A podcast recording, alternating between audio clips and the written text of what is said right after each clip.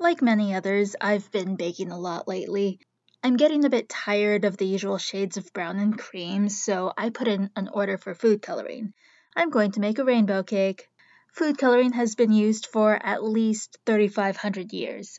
The ancient Egyptians colored their wine and candies with things like saffron, berries, clay earth pigments, flowers, and insects. Certain types of insects make a really great red.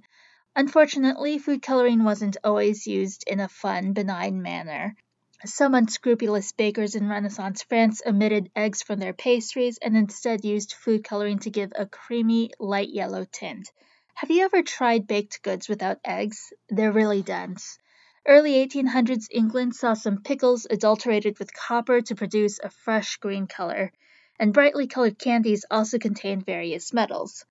Thankfully, food regulations and inspections have mostly stopped such things. The first synthetic coloring was developed in 1856 by an English chemist who was trying to find a cure for malaria. The result of his malaria research was a gorgeous purple dye, Synthetic dyes proved to be easier to produce, cheaper, and prettier than many of their natural counterparts.